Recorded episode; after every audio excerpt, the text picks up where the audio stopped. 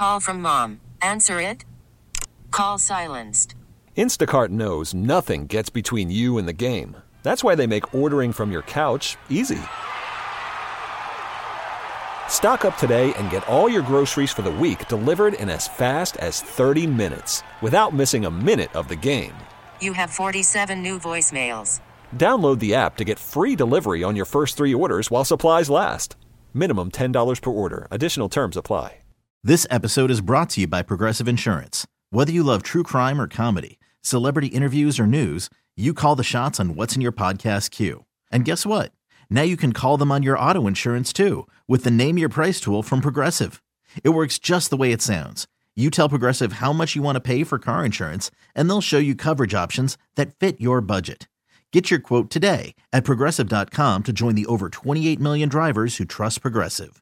Progressive Casualty Insurance Company and Affiliates. Price and coverage match limited by state law.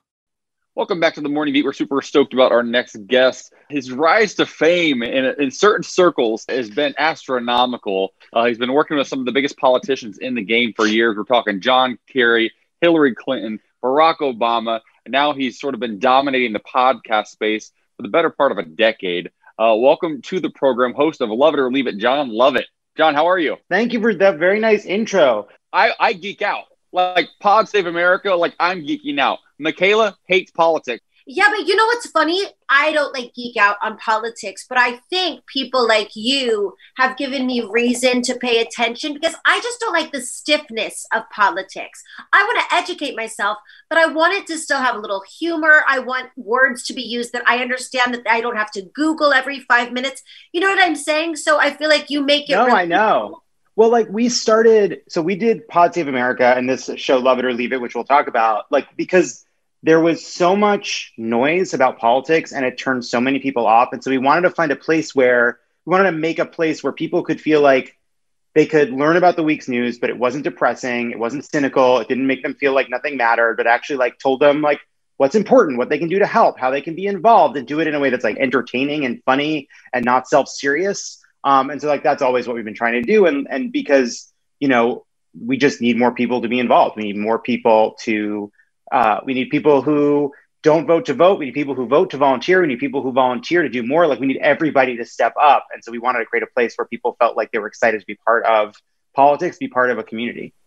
Well, you started off volunteering with John Kerry's campaign I was reading, and then got asked to write a brief little note, turned into a, career as a speechwriter, and now as a podcaster very successfully, one of the best in the world.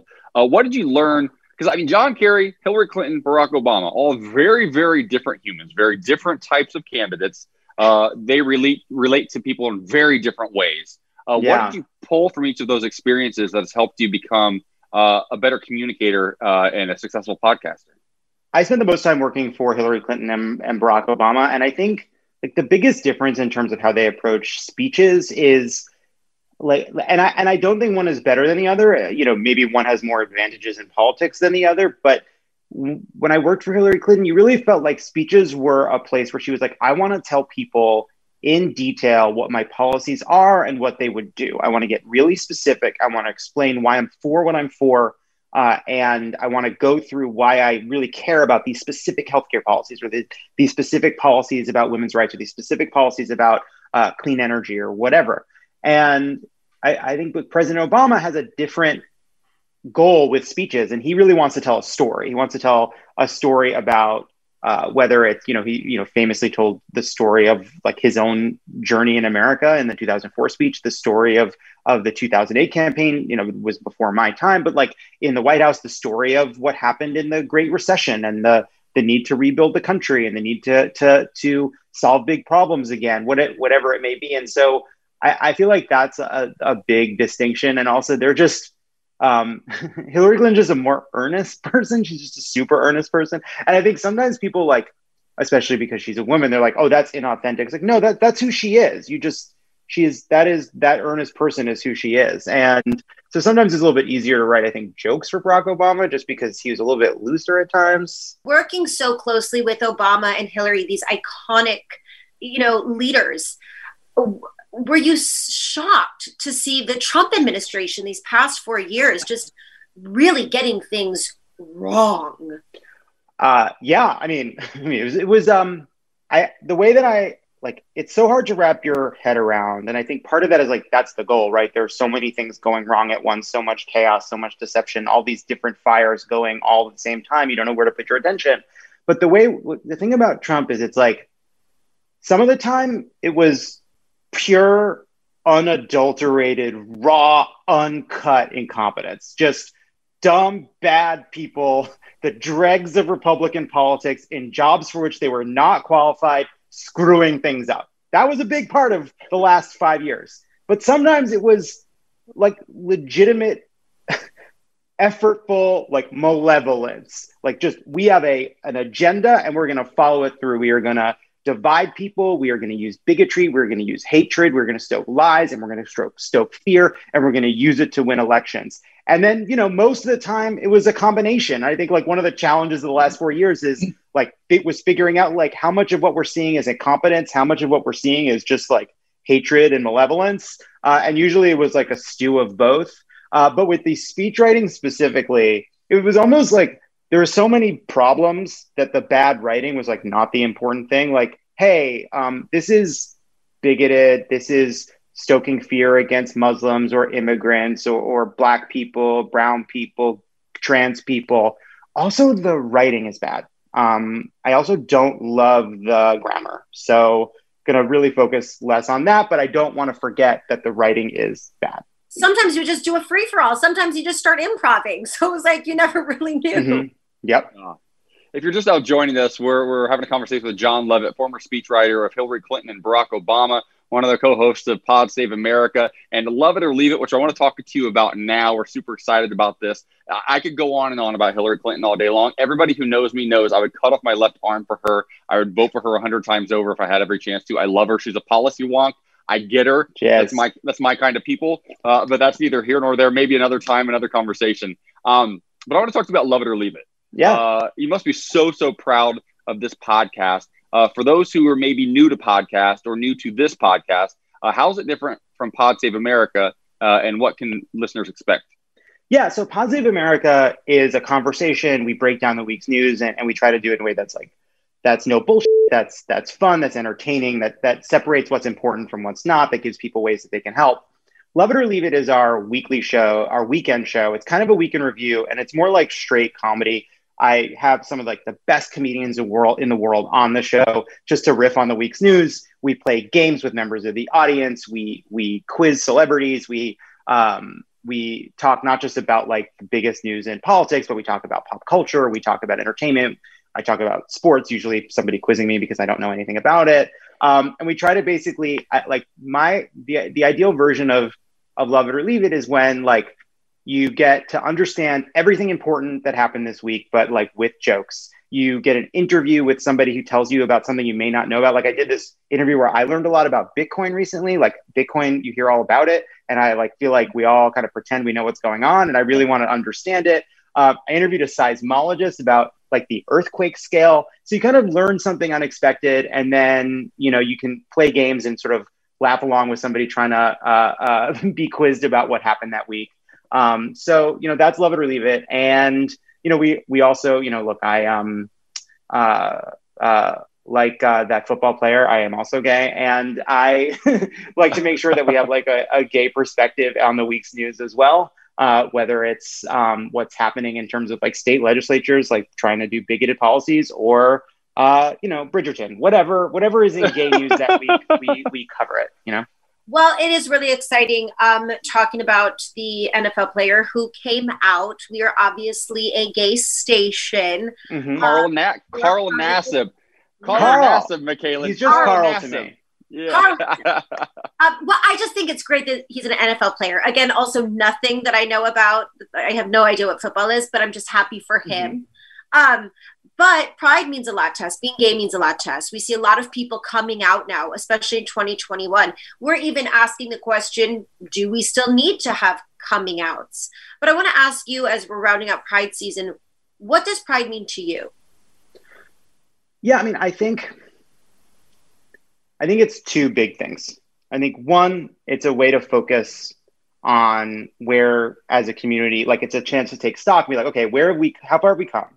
where have we made progress, and then where are there areas where we just have huge, huge problems that we still have to address. And even as we're celebrating, like we should talk about that. That like there are threats, you know, even as this is a moment of like unprecedented trans visibility, there are threats to trans people all across this country. There are violent threats to to trans women, especially trans women of color, all the time. There are threats coming out of state legislatures all across America trying to uh, stigmatize just kids who want to play sports in school.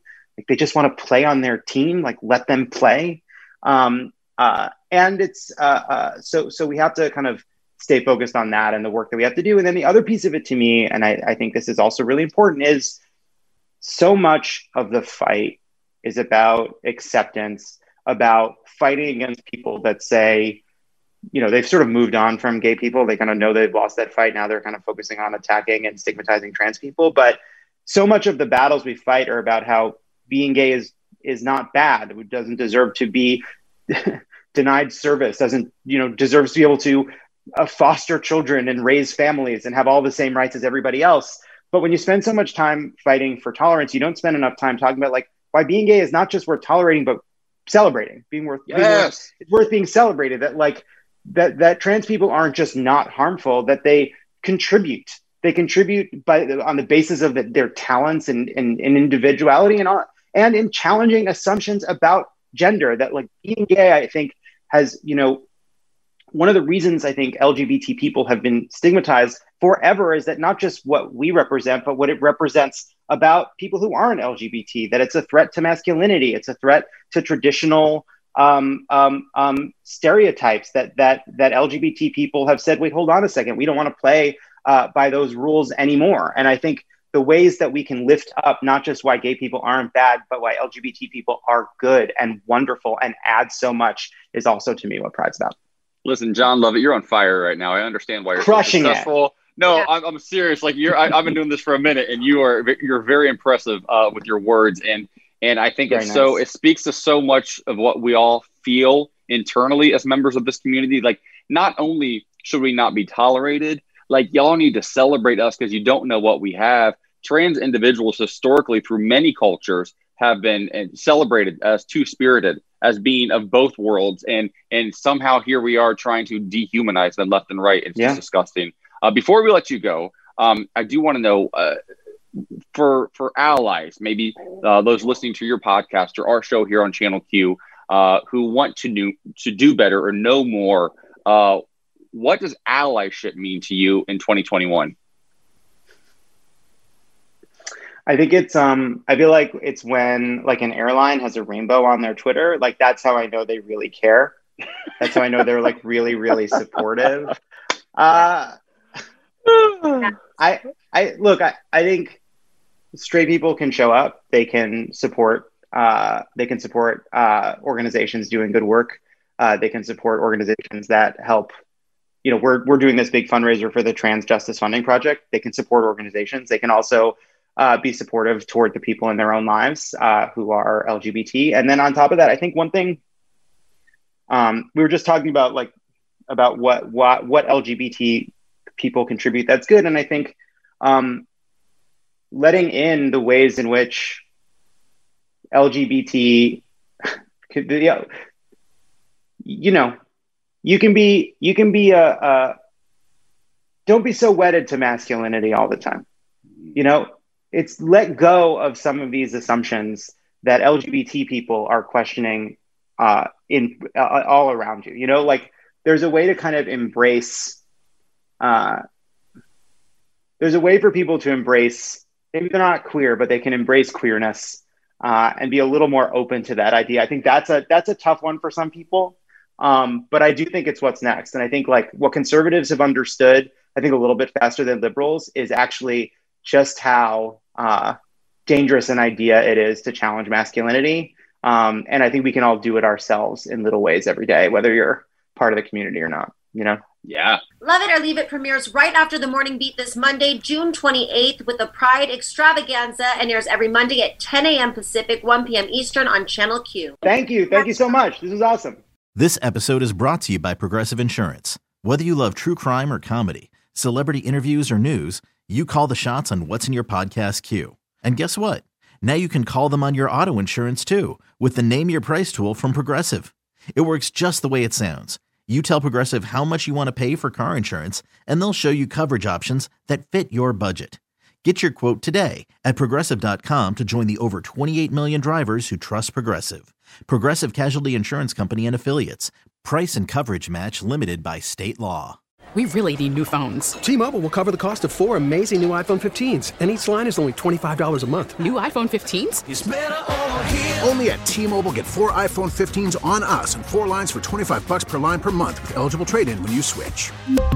Minimum of four lines for $25 per line per month with auto pay discount using debit or bank account. $5 more per line without auto pay, plus taxes and fees. Phone fee at 24 monthly bill credits for all well qualified customers. Contact us before canceling account to continue bill credits or credit stop and balance on required finance agreement due. $35 per line connection charge applies. Ctmobile.com.